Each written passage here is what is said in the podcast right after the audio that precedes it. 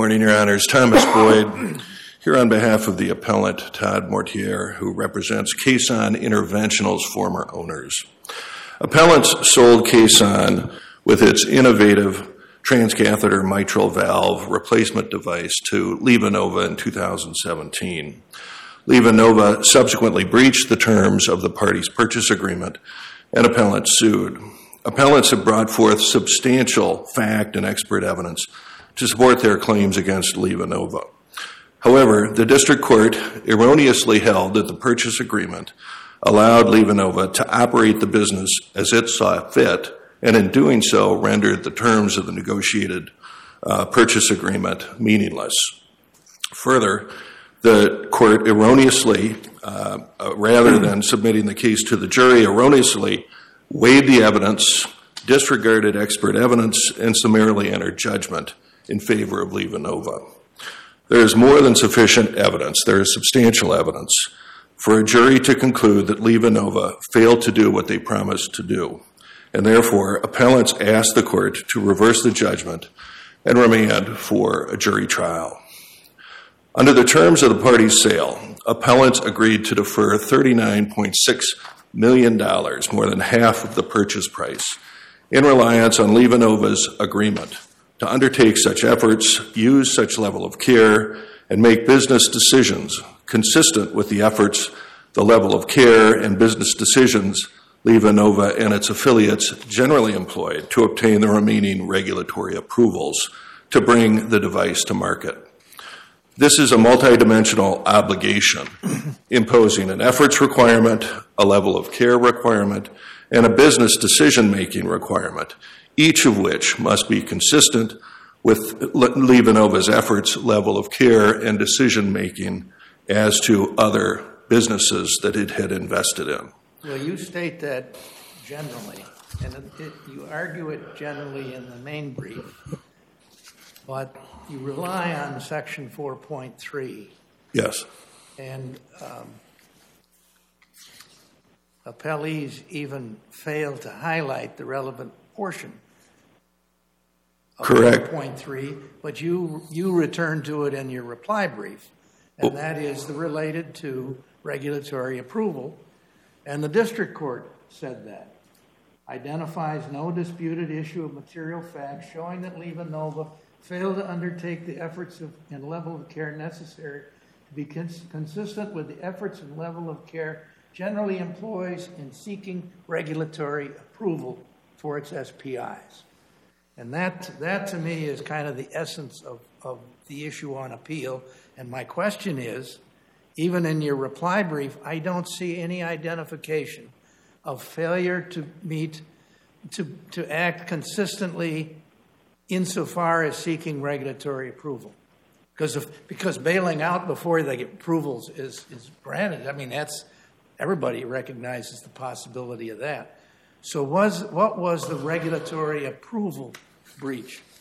The, the breach was multifold. First of all, they did not apply the resources. They did not apply the efforts. No, where's the evidence that that had anything to do with, with the status or likelihood of regulatory approval? The, the evidence is in their own projected results. First of all, with regard to um, going back to the contract, and I, I would suggest to the court we've been consistent both in the opening brief and in the reply brief to emphasize all aspects of 4.3 the requirements for efforts, the requirements for level of care, and the decision making. All three. This isn't just a process, this requires the application of resources rather than applying consistent resources to our business compared to the others. I mean, from standpoint of 4.3, the argument isn't linked to the regulatory approval process. It absolutely is. If you fail to apply the resources and undermine the ability to achieve those regulatory goals, you're killing it in the womb. You're killing it before it gets a chance to get off the ground as opposed to all of the other comparable uh, businesses. Where do I go on the record for that specific evidence? You can, you can go to the Crosby report, which sets forth all of the evidence. With regard to the comparators, I would He specifically, doesn't- He doesn't interpret contracts in court. no, he doesn't. He sets forth what the evidence is, and on pages 38 as well as 56, and actually, I'll cite to the um, appendix, pages 44, pages 62, 63, 72, 78, and 113. He compares the resources that were applied to the Leva, or to the Caisson uh, business compared to the other comparables, which the parties had agreed would be the comparables. That's the universe to compare it with. What do, you, under- what do you think is the significance of that language that Judge Loken was quoting? Seeking, prosecuting, and eventually obtaining product regulatory approvals is that a limitation on the obligation? Uh, so that it, so in other words, that there are certain efforts and business decisions that are not employed generally in the process of seeking regulatory approval, and those would not be covered. But there are other business decisions and uh, levels of care and so forth that are oriented toward regulatory approvals, and those would be covered. Are we talking about two different actions by the company, or are you're not you don't agree with that? You think it's No. all all everything's no. covered? They, the, the, the, the LivaNova invested in a number of businesses, and they're all encompassed in the strategic investment portfolio. The, the reason they invested was to bring those products to market. The way to bring them to market is get regulatory approval. That's the common denominator. The one that, that when you look at the evidence, and again, Uh, the Crosby report So is you're saying it's catalog showing- almost surplusage because every product has to go through regulatory approval. So you think that it's sort of odd language to have if it has no. Well, it's, it- it's not odd language insofar as the parties wanted to embody what their expectations were. And here we're talking about the development of a medical device that, in order to get it to commercial use, has to go through the regulatory process.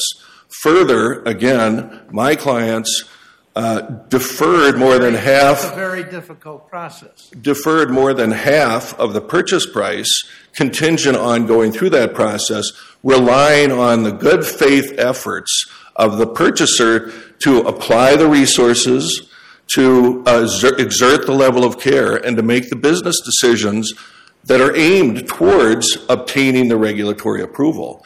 Uh, You know, we, we may have a disagreement between LivaNova and my clients as to whether they brought to bear all of those requirements, but that's a jury question.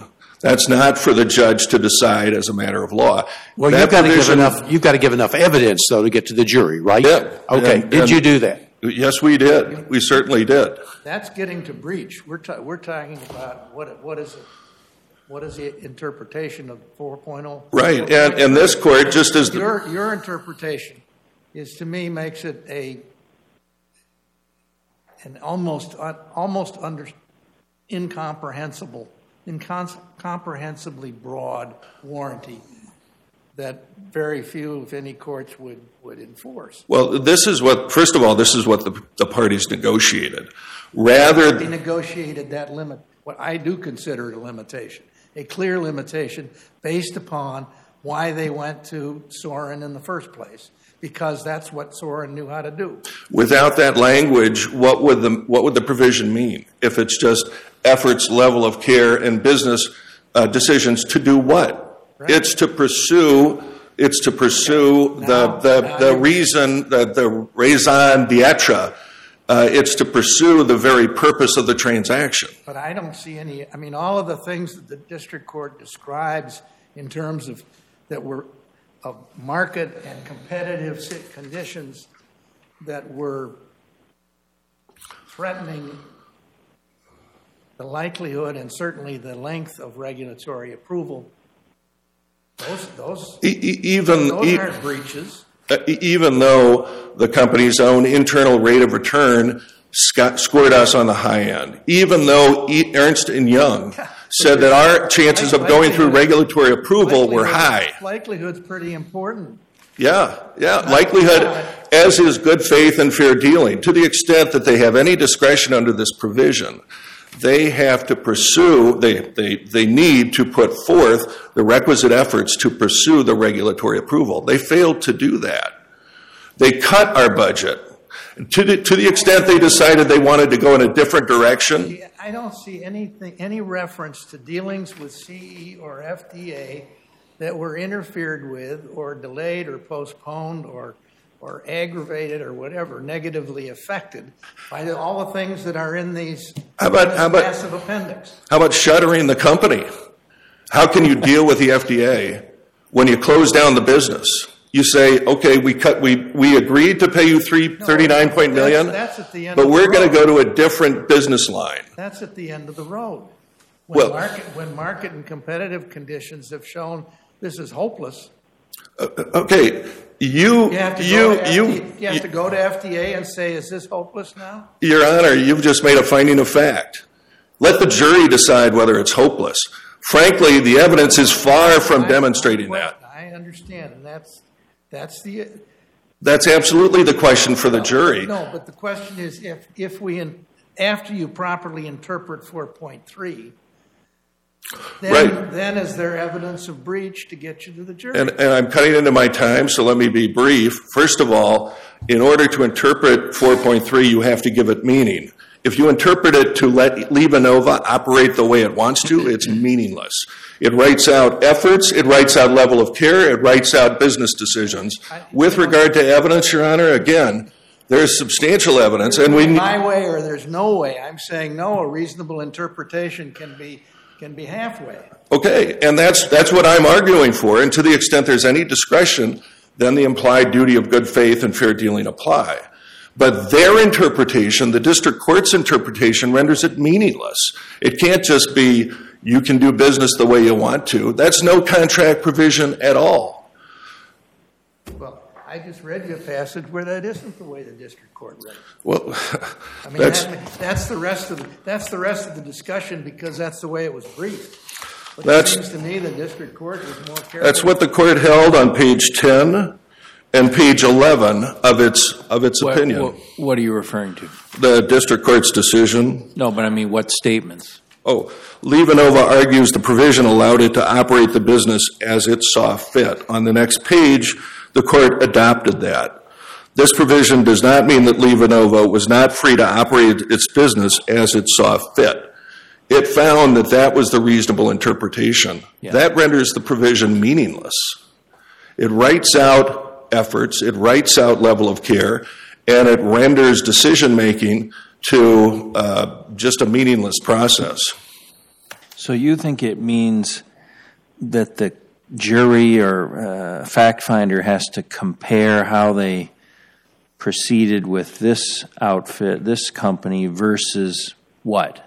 with the- the other businesses that made up the strategic investment portfolio. And they're specifically identified.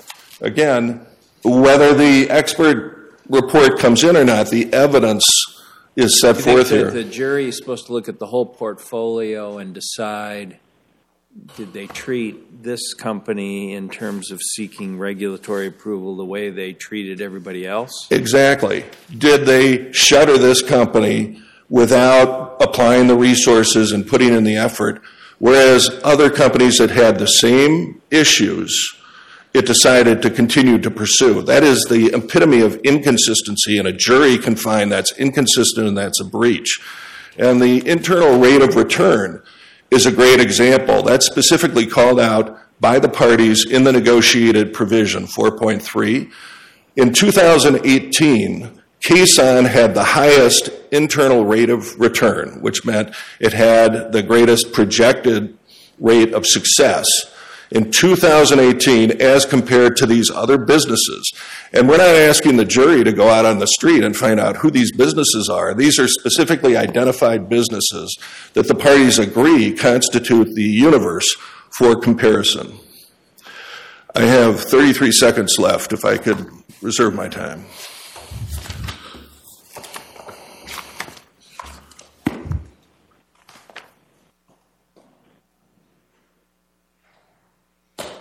Van Orth? Good morning, Your Honors. May it please the Court. The district court correctly granted summary judgment for LivaNova, and this court should affirm. I'll focus on the Section 4.3 claim, like Mr. Boyd did, and which turns on contract interpretation. Um, as the district court correctly held, Section 4.3 unambiguously gave LivaNova the discretion to make business decisions based on its own financial interests. Consistent with the way it did other businesses, right? The scope, yet, was set by its own practices, not an objective third party standard, its own practices. And the standard for measurement, Your Honor, was consistent with. Consistent with what it did generally from time to time. It was not, the standard is not the same as or similar to, it's consistent with. What consistent with means is the decisions here have to be explainable by the same principles you apply everywhere, the same business decisions. That's the metric. This is business decisions is a clear reference to Delaware's business judgment rule. As Justice Frankfurter says, when you bring in the term, it brings the old soil with it. And business business judgment. no, Your Honor, but the Delaware statement of the business judgment rule is expressly based on business decisions. That's the Parnes decision from the Delaware Supreme Court. That's their basic statement of the rule. It's Delaware 1999. But what this says, on, Granting summary judgment or, or not after trial? what's that? Well, the, the statement in Parnes was, was business judgment rule generally, but in, in terms of cases that grant summary judgment on clauses like this, the closest case here is the Banas versus Volcano Corp case. Um, it, it was actually in the Northern District of California, but Judge Orrick was applying Delaware law. The reason it's so similar is because it granted summary judgment for the defendant, and the clause there was a self referential clause, like our clause is. Uh, Your Honor, it, it I, defi- I, I'm looking for what case you're talking about. Yeah, is it in the red brief? Is it in your Yeah, brief? it's in the red brief. It's Banas, B A N A S, versus Volcano Oh, the Corp. language was not the same as this language, was it? No, it, there isn't any clause in any of the cases that directly matches This is unique. This one. But the, the relevant part there is it was self-referential. It was the same kind of standard you have to do, make reasonable decisions based on being consistent with what you ordinarily do. All of the cases that, that Mort- Mortier, the plaintiff cites here, are best efforts cases or commercially re- reasonable external. Not a single one of them has Why do you language. think Banas is helpful? It was self-referential, and, and the court said what? Well, and it granted summary judgment, and, and it granted summary judgment on the same basis that we're saying is proper here in the district court recognized, which is that this clause unambiguously gives discretion to make business decisions as long as they're consistent with, not the same as. So, for example, you can make opposite decisions and still have them be consistent. You can give one product more, give one product less. How could that be consistent? Well, if this one that you raised has greater opportunity, less risk, and this one that you cut has less opportunity and more risk, that's consistent. And who decides that? Who decides whether that's what they did? In, in the first instance, the business decides, and that's where the discretion comes in.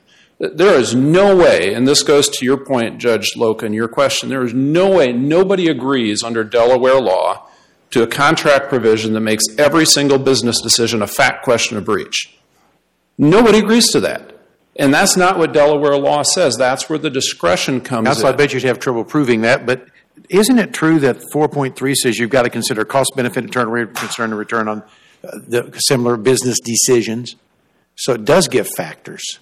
Yeah, like I said, there, there's referential. We we are not arguing, Your Honor, that you don't look at what happened to Caisson and compare it to what Leva noted with the others and ask, are they consistent? The, the two questions are: is does consistent with mean the same as, or explainable on the same business principles? That's one key thing. And the second thing is: is there any kind of discretion here, or is this always straight up de novo? so that everything's always a fact issue. Argument is there's no way it's de novo, everything's a fact issue. That's not what Delaware law says, and that's Well, not what this says.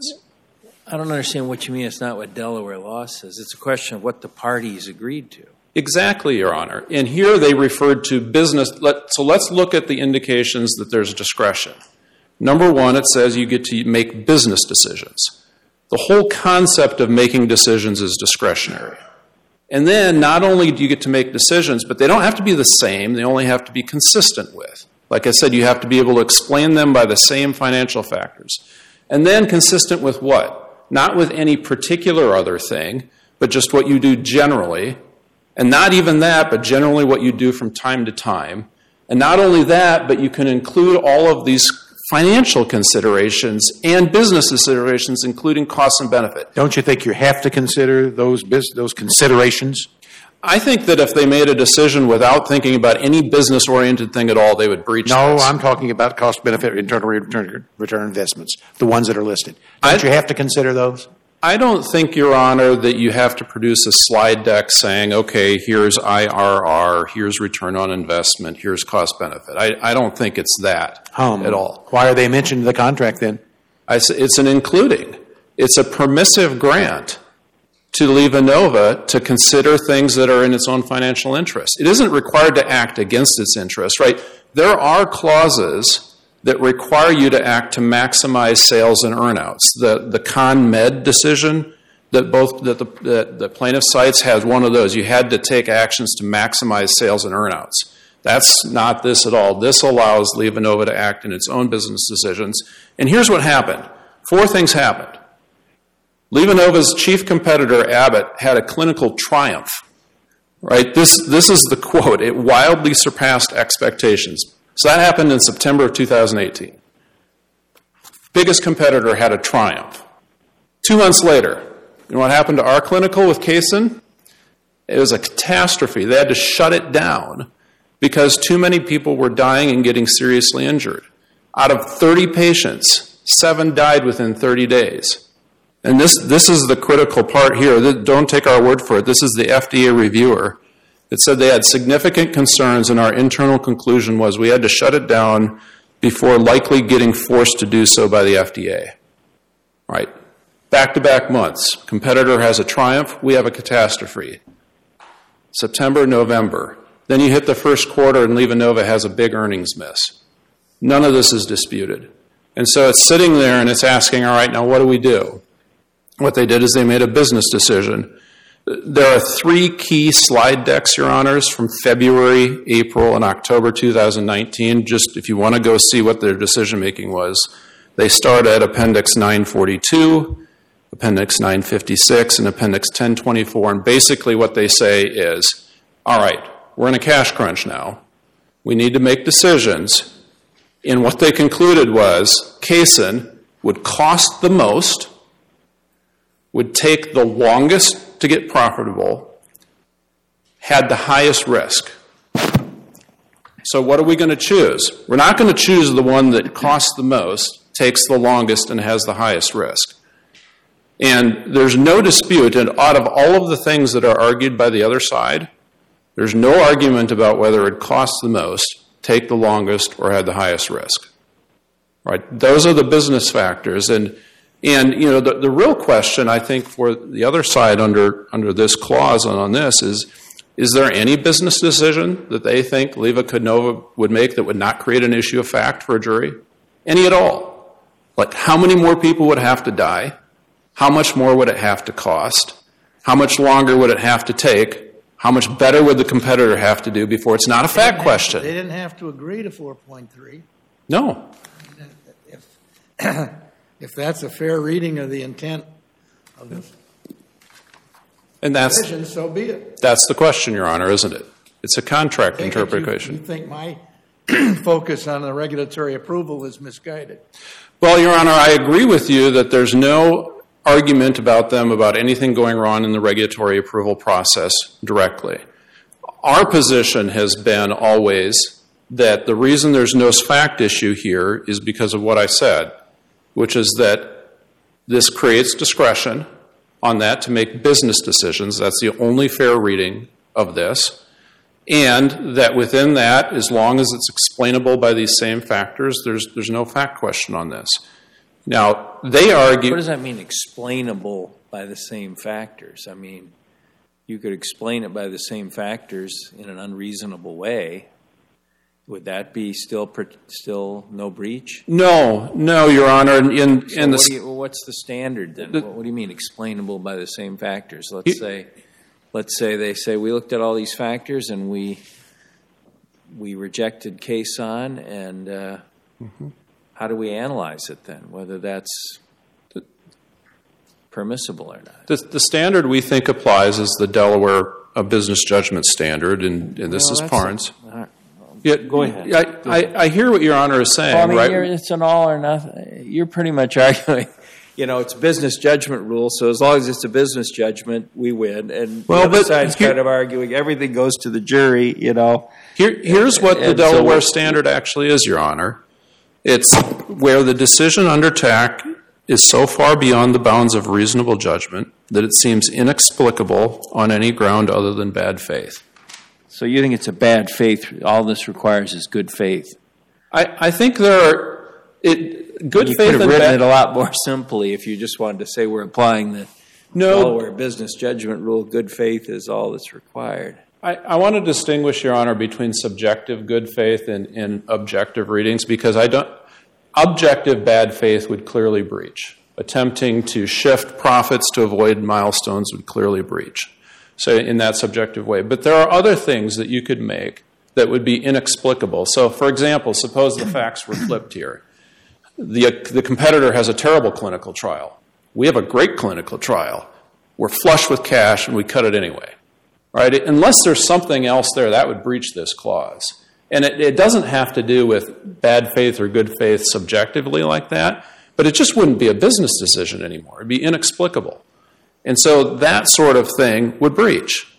So th- this clause is not meaningless, it, but it's not super tight, right? It gives broad discretion on here. And and what compared to other clauses, and they, they point this out, often what merger agreements will do is they'll have two things and they'll be sort of inconsistent. They'll say the buyer has sole discretion, but you have to use objectively commercial reasonable efforts nonetheless. And then courts have to figure out what goes on. This clause combined the two. Instead of having competing clauses, said you get to make business decisions based on financial considerations. And that's the standard that the district court concluded it applied. And that's the standard that we think is the correct one because it, it solves these two extremes. It, it gives it meaning. So if it was a good faith decision but inexplicable, that would breach. Yes, exactly. The question you think for us is whether a reasonable jury could find this to be an inexplicable decision? Yes, exactly. That's your standard. Okay. and, and And does easy- that include the three factors that are listed? yeah, it, it does. And so I want to let me speak directly to internal rate of return. Yeah, please. On that, um, first of all, um, Uh, the other side is overstating the difference on internal rate of return. We put it in our brief exactly, and this was in line with the other internal rates of return. It wasn't awesome, it wasn't terrible, it was there. Internal rate of return doesn't speak at all either to risk, like there's nothing about it that speaks to Counsel, risk. you didn't put risk in the contract. Sure, we did. Cost benefit, return on investment. It's usually risk reward. Wait, Go ahead, proceed. Your Honor, I, if, if, if we want to go to the mat on whether business decisions includes taking into account risk, I'm pretty confident on that one. But so it, it costs benefit and risk. Internal rate of return doesn't go on risk. You can have a high internal rate of return because it's just based on your projections of what might happen and be terribly risky. This was the highest risk one. It was the highest risk from a technology perspective, it was highest risk clinically, it was highest risk commercially. That's in the slide decks. Internal rate of return uh, doesn't c- We count can, we can cut the chase on my concern because I've not looked at your slide desk. Yeah. Do they have cost benefit, internal return, and return on investment? And Yeah, three. sure they do. Okay, a lot or a little. So the internal rate of return. I'm sorry, can you answer the question in the essence time? Is that they have a lot in those three factors or little on those three factors? I'm I'm sorry. I'm You know, if sure you look I at the slides, will a lot of them have cost benefit, internal return, and and, and rate, return on investment or not? Did they spend a lot of time on it? Honor? Yeah, yeah. You know, the slides, do they have those Oh no, they, there isn't a lot of time on those three factors. Okay. There's a lot of time on finances generally, uh, but in these three decks, there's not a lot on those three particular factors. There are other documents that have them. But it, it's clear here, they, they said it would cost the most, take the longest, be the most risky. We shouldn't do it. And, and that's, that does not state a breach of this contract. Uh, so Your Honor should affirm. If you have further questions, I'm, I'm at my time. I'm glad to answer them, Judge Benton. No, or no, I'm just smiling that you were done. All right, thank you.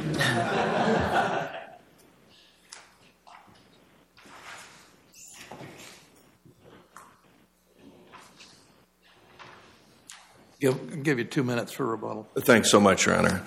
Uh, First of all, you've just heard LivaNova's closing or opening argument uh, to the jury. They've set forth their view of the evidence. Uh, We have rebutted that factual recitation in our reply brief at pages 12 to 15, as well as, again, the evidence that's chronicled in the Crosby report. Um, Judge Colleton, you asked who decides. It's the jury who decides. Um, This is a uniquely... what's the stand, what, what do you have to show to get to a jury? Are you saying every, is there any case that would not be a jury case under your reading of this? Certainly, there would be some. Uh, First of all, let me frame it. This is not a business judgment rule provision. As the court has recognized, it would have been easy for the parties to have done that. That's not what this says. To the extent application and, and the provision provides, uh, or the requirement is to seek, prosecute, and eventually obtain regulatory approval. If we do all, the- if LivaNova did all those things and the EU still said no, you don't have to keep trying. So there are a number of circumstances in which perhaps uh, it would not be a jury question. Um, with regard to the Banas case, um, we distinguish that on page 11, footnote 10 of our reply brief. In that case, there were no comparables. Here, we have five comparables that have been identified. With regard Did you give to, enough, yes or no, did you give enough information on the five comparables? excuse me? Did you give enough information about oh, the five I- comparables? Uh, again, the Crosby report is the size of a phone book. The analysis of, or the information about the, about the comparables was before the management team. It was constantly reviewed. That's what the, the jury is entitled to review. One last point, Your Honor, if I, Well, I'm sorry, ahead. no. Well. I just wanted to know if you agreed that your, your, your product or your uh, Caisson's initiative would cost the most, take the longest, and have the highest risk. I disagree. that I disagree, and that's contrary to the IRR, which, uh, which LivaNova itself calculated and Ernst and White uh, did independently. Well, he says IRR doesn't really, doesn't really uh, There again, it's go to it- risk. just our discussion reflects why All should right, be decided ahead. by What the is your last point? My last point, Your Honor, there was quite an emphasis by LivaNova's counsel about the discretion that apparently they view as built in to 4.3. If that's the case, then the fact issues are, did they act reasonably and did they act in good faith? Delaware law, Airborne Health versus Squid Soap, um, 984, Atlantic 2nd, 126, at 146 and 47, and footnote 1 says when a contract confers discretion on one party, the implied covenant requires that the discretion be used reasonably and in good faith. Those are fact issues for Is the the. briefs? It is. Okay. Yes, yes, Your Honor. Uh, and that's in our main brief as well as sub- the, the reply. To the extent that the 4.3 allows for discretion, there's still an issue for the jury to decide as to whether they act reasonably and in good faith. And for all the reasons set forth in our brief and in the Crosby report, the evidence shows they were not acting reasonably and it was not in good faith. Thank you for your, your time this morning, Your Honors.